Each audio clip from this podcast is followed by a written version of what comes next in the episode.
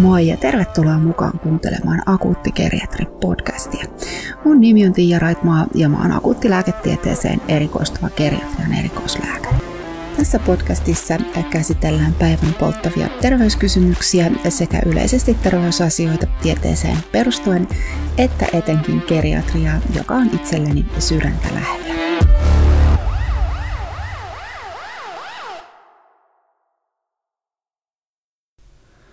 Moi!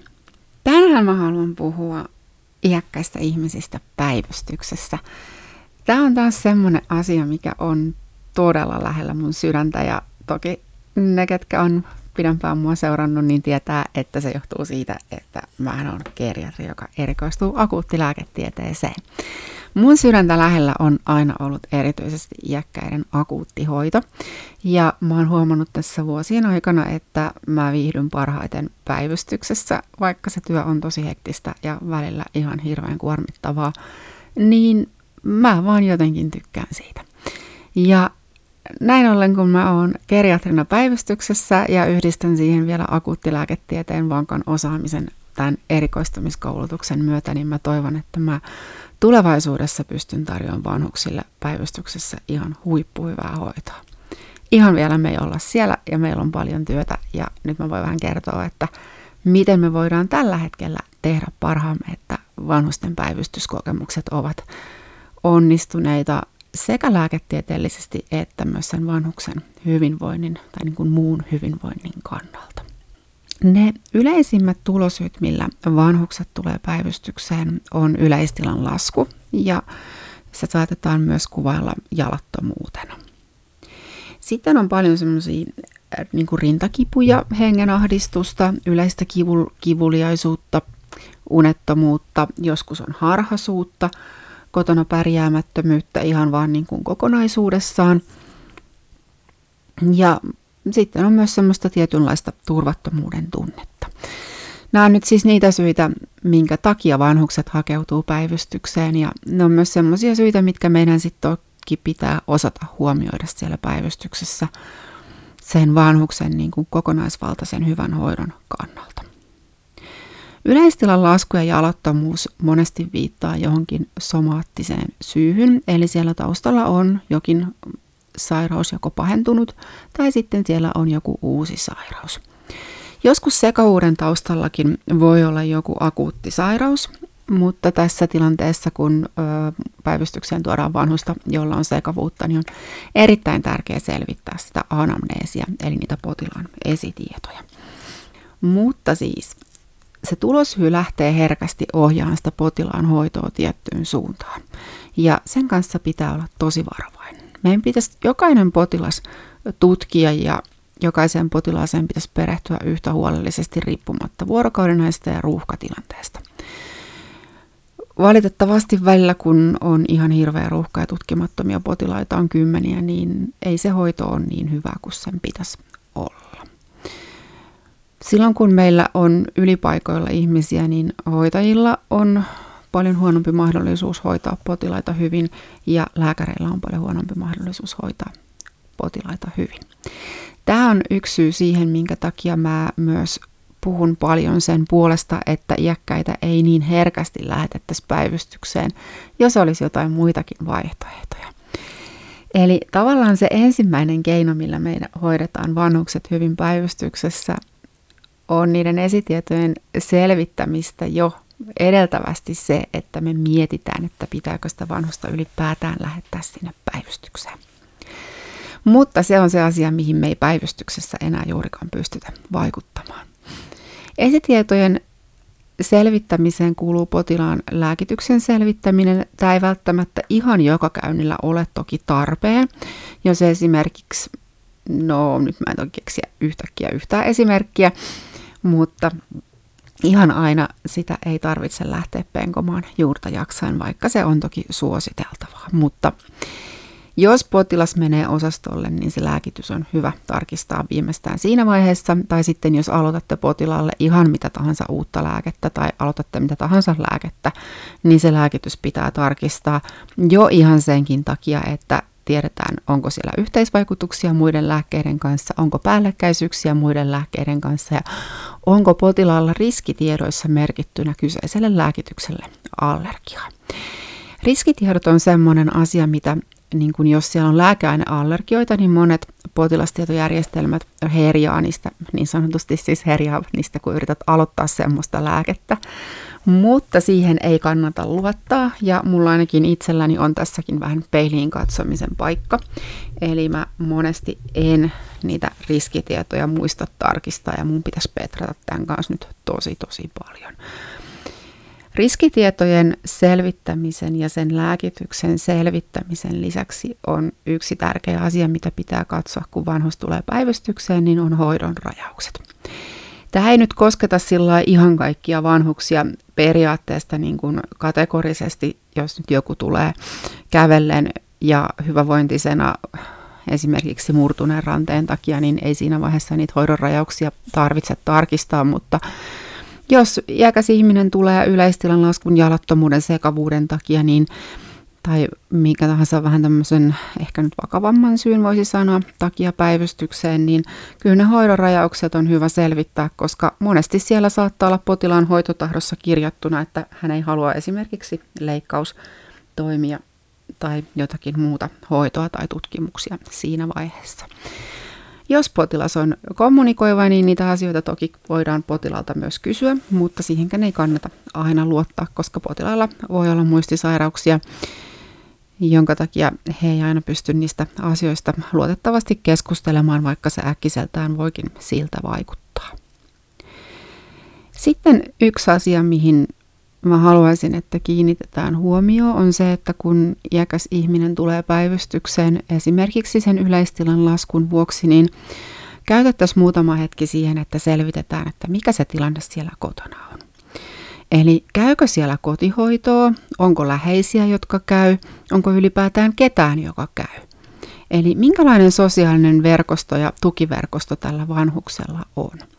Se on oikeasti tosi iso osa vanhuksen iäkkään ihmisen kotona pärjäämistä. Sitten on vielä semmoinen asia, mikä mun mielestä koskettaa kyllä sekä hoitajia että lääkäreitä, eli se potilaan huolellinen tutkiminen. Mä toivoisin, että kaikki niin, kuin niin sanotusti makaavien puolelle tulevat iäkkäät potilaat, joilla on yleistilan laskua, sekavuutta, jalattomuutta, huimausta, niin riisutettaisiin ja katsottaisiin huolellisesti läpi iho ja kielen kosteus ja myös potilaan jalat. Näistä monesti voi käydä ilmi, että siellä voi, sieltä voi löytyä esimerkiksi painehaavan alkuja, mikä voi viitata siihen, että vanhus ei ole pitkään aikaan kotona pystynyt kunnolla liikkumaan. Sieltä voi löytyä niin kuin, likaa suoraan sanottuna, mikä taas sit sopii siihen, että vanhus ei pysty peseytymään, ei muista peseytyä tai ei fyysisesti siis pysty peseytymään. Sieltä voi joskus myös löytyä valitettavasti vammanmerkkejä, joista osa voi olla esimerkiksi läheisen aiheuttamia. Tämä on sellainen asia, mikä meidän kaikkien olisi hyvä muistaa päivystyksessä, kun me katsotaan ja tavataan vanhuksia, että vanhuksetkin altistuvat niin kuin tällaiselle läheisväkivallalle, voisi kai on se oikea termi. Eli vanhuksillakin voi olla pahoinpitelyä läheisen toimesta ja se läheinen voi olla esimerkiksi oma lapsi. Se vanhuksen niin kuin vaat... Tämä tutkiminen onnistuu monesti siinä, kun vaihdetaan ihan sairaalavaatteet päälle. Ja siinä samalla näkee vähän sen, että onko vanhus todella laiha. Se semmoinen, mitä me sanotaan ammattikielellä kakektinen laihuus viittaa monesti aliravitsemukseen. Ja vanhusten aliravitsemus on yksi iso syy toimintakyvyn laskulle. No, miten me päivystyksen henkilökunta voidaan sitten tehdä sitä itse käynnistä helpompaa sille iäkkäälle potilaalle? Eli tuossa Äsken mä kävin vähän läpi semmoisia niin ammatillisia asioita, mihin tulisi kiinnittää huomiota siellä päivystyksessä, jotta se käynti on mahdollisimman onnistunut ja asiansa ajava. Mutta sitten jos me ajatellaan vielä näin ammattilaisten näkökulmasta sitä, että miten se itse käynti onnistus sen vanhuksen kannalta mahdollisimman hyvin, niin mä kerron nyt semmoiset esimerkit, mitkä toimisi tai ei toimi, vaan mitkä niin kuin mä haluaisin nähdä ideaalimaailmassa vanhusten kohdalla päivystyksissä. Ja mä tiedän, että tällä hetkellä ne ei oikeasti ole mahdollisia toteuttaa monessakaan hetkessä. Yksi sellainen erittäin tärkeä asia, minkä on todettu myös ehkäisevän deliriumia, eli äkillistä sekavuustilaa, joka myös huom lisää vanhusten kuolleisuutta, niin on vuorokausirytmin noudattaminen. Me tiedetään, että päivystyksessä on, niin kuin ainakin se päivystys, missä mä oon töissä, niin siellä ei ole ikkunoita. Ja siellä ei siis vuorokauden vaihtelut näy. Vuorokauden ajan vaihtelut eivät näy sinne potilastiloihin. Siellä on itse asiassa muuten jossain huoneessa ikkunat, anteeksi korjaan virheeni, mutta pääosin makoavien puolella ei ole ikkunoita. Ja tämähän johtaa siihen, että kun on valot päällä ja hälinää on käytännössä vuorokauden ympäri, niin se vuorokausirytmi sekoittuu tosi helposti. Ja se vuorokausirytmin sekoittuminen on sitten se asia, mikä lisää sitä deliriumin riskiä.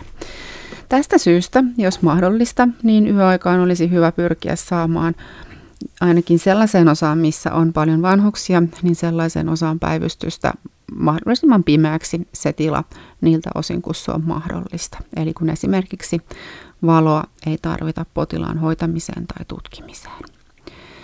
Samaten olisi hyvä, että olisi niin kuin ruokailut, eli potilaat sais aamupalan, lounaan, päivällisen, iltapalan. Ja nyt puhun nimenomaan niistä potilaista, jotka on siellä päivystyksessä tuntikausia ja pahimmillaan vuorokausia. Ja sitten yksi sellainen asia, minkä mä tiedän, että on todella raskasta hoitajille ja monia lääkäreitä ei myöskään pahemmin kiinnosta, mutta mä itse yritän ainakin jaksaa, niin on se, että vastailee niihin kysymyksiin. Vaikka ne muistisairaalta tulee kymmeniä, jopa satoja kertoja lyhyessäkin ajassa, niin kun ne kysymykset koskee sitä, että missä mä olen, lähdenkö mä kohta kotiin, missä mun mies on ja niin edelleen, niin niihin kannattaa oikeasti koittaa vastata. Se muistisairas ei muista sitä, että sille on jo vastattu, mutta se herkästi hätääntyy enemmän kuin hänelle ei vastata.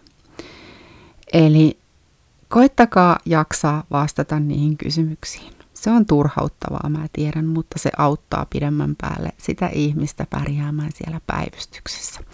Ja se myös auttaa pitämään sitä potilasta sen verran ajan tasalla, että se deliriumin puhkeaminen taas näyttää vähän epätodennäköisemmältä. Päivystyksen vuoteet on kovia ja kapeita ja sillähän me ei mitään voida. Toki sitten, jos vanhus kaipaa lisäpeittoa tai lisätyynyä, niitä olisi hyvä koittaa tarjota heille.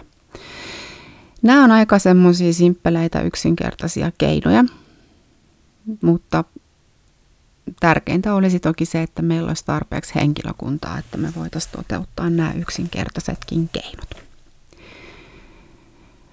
Hyvin tärkeää vanhusten päivystyskäynneissä on muistaa se, että deliriumi voi alkaa hyvinkin nopeasti ja se, että deliriumia voi olla myös hiljaista muotoa. Eli se deliriumiin menevä vanhus ei ole aina se, joka rupeaa huutelemaan, vaan se deliriumiin menevä vanhus voi olla myös se, joka lopettaa sen huutelun, joka ei enää vastaile teidän kysymyksiin, joka jää vähän semmoiseen niin kuin lukkiutuneeseen tilaan. Eli muistakaa kiinnittää huomiota kaikkiin voinnin muutoksiin. Teillä on yleensä EVS-piste tai joku vastaava, millä te seuraatte potilaan vitaalitoimintoja, ja meillä ei ole mitään semmoista kategorista seurantamenetelmää näille deliriumin alkaville oireille, mutta kun te tiedätte, että se deliriumi sieltä herkästi tulee, ja te tiedätte, että se voi olla hiljainen tai ääninen, jos näin sopii sanoa, niin te osaatte myös sitten tuoda teidän huolenaiheen esille lääkäreille, tai lääkärinä te osaatte ottaa tämän asian huomioon. Sitten mä haluan vielä tässä vaiheessa muistuttaa sen, että edes sellaisen hyperaktiivisen deliriumin ensisijainen lääkehoito ei ole rauhoittava lääke. Vanhuksilla se ei varsinkaan ole diapami. Se ei siis ihan oikeasti ole diapami. Tämä ei ole mikään tämmöinen keski-ikäisen geriatrin höpötys, vaan se ei ole diapami. Mä en haluaisi hoitaa enää yhtäkään pienellä diapamiannoksella tokkuraiseksi ja hengityskatkoilevaksi saatua vanhusta päivystyksessä. Deliriumin ensisijainen lääkehoito on antipsykootti, ja siitä tulee aloittaa ja joskus tarvittaessa voi käyttää rauhoittavaa. Jos se deliriumin lääkehoito aloitetaan rauhoittavalla, niin monesti päädytään siihen, että se vanhus menee vaan sekaisemmaksi. Hän saattaa mennä myös tokkuraisemmaksi, mutta varmasti myös sekaisemmaksi. Sitten toinen semmoinen niin kuin fyysinen tila, mihin kannattaa kiinnittää huomiota päivystyksessä, on se, että painehaavat tulee todella nopeasti vanhuksille. Päivystyksissä liikkuminen on rajoitettua, eikä me voida lähteä tai me voida niin kuin antaa vapaita liikkumislupia kaikille päivystyksessä oleville potilaille, vaan heidän tulisi pysyä ihan potilasturvallisuudenkin vuoksi siellä omalla potilaspaikallaan. Mutta tämän takia olisi tosi tärkeää saada ne huonostikin liikkuvat ihmiset sinne vessaan, eikä siis alusastialle, vaan vessaan, koska sekin jo ehkäisee painehaavoja. Asentohoito olisi hyvä huomioida kaikilla niillä potilailla, jotka ei pääse vessaan, jotka ei pysty vaihtamaan itse asentoa. Tämä on niin kuin semmoinen asia, että monikan ei tiedä tai muista tai kiinnitä huomioon siihen, että niitä painehaavoja oikeasti tulee jo siellä päivystyksessä, mutta on hyvä muistaa, että ensimmäisen asteen painehaava on jo pelkkä punoitus. Eli se pelkkä punotus on jo haava, vaikka se iho ei olekaan rikki siitä ne lähtee herkästi kehittämään toisen asteen haavaa ja sitten me ollaankin pulessa. Eli mahdollisuuksien mukaan se vanhus liikkeelle, vaikka siihen ei aina ole resurssien vuoksi mahdollisuutta. Tässä oli nyt tämmöinen tiivis paketti siitä, että miten me voidaan hoitaa vanhuksia paremmin päivystyksessä. Nämä oli nyt aika tämmöisiä yleisiä nämä ohjeet, Mä halusin pitää tämänkin podcastin lyhyenä. Mähän voisin puhua tästä varmaan vaikka loppuelämäni, mutta toivottavasti te saitte tästä jotain irti. Ja kuten aina ennenkin on sanonut, niin mulle saa aina esittää kysymyksiä, mieluummin semmoisia yleispäteviä kysymyksiä kuin yksittäisiä potilastapauksia, koska niihin mun on tosi vaikea ottaa kantaa.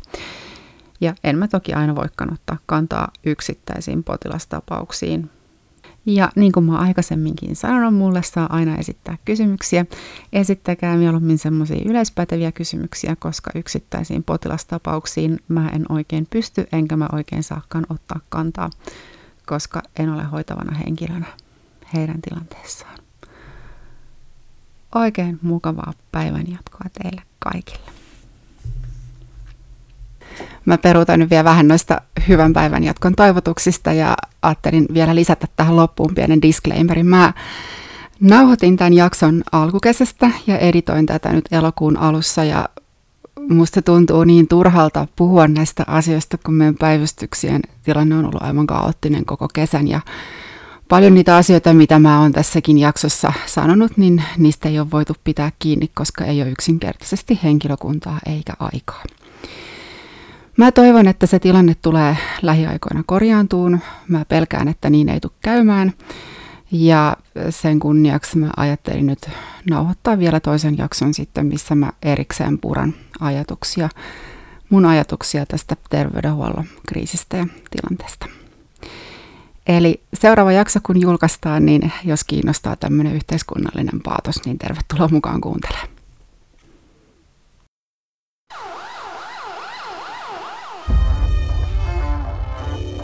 Kuuntelit juuri jakson Akuutti Geriatri-podcastia. Jaksoja on tarkoitus jatkossa julkaista kerran kuukaudessa, joskus ehkä vähän useammin ja joskus valitettavasti myös ehkä vähän harvemmin. Jos ääni kuulostaa mukavalta ja geriatria ja muu lääketieteellinen juttelu kiinnostaa, niin tervetuloa mukaan kuuntelemaan ja kannattaa myös painaa sitä tilan nappia. Kiitos kun kuuntelit.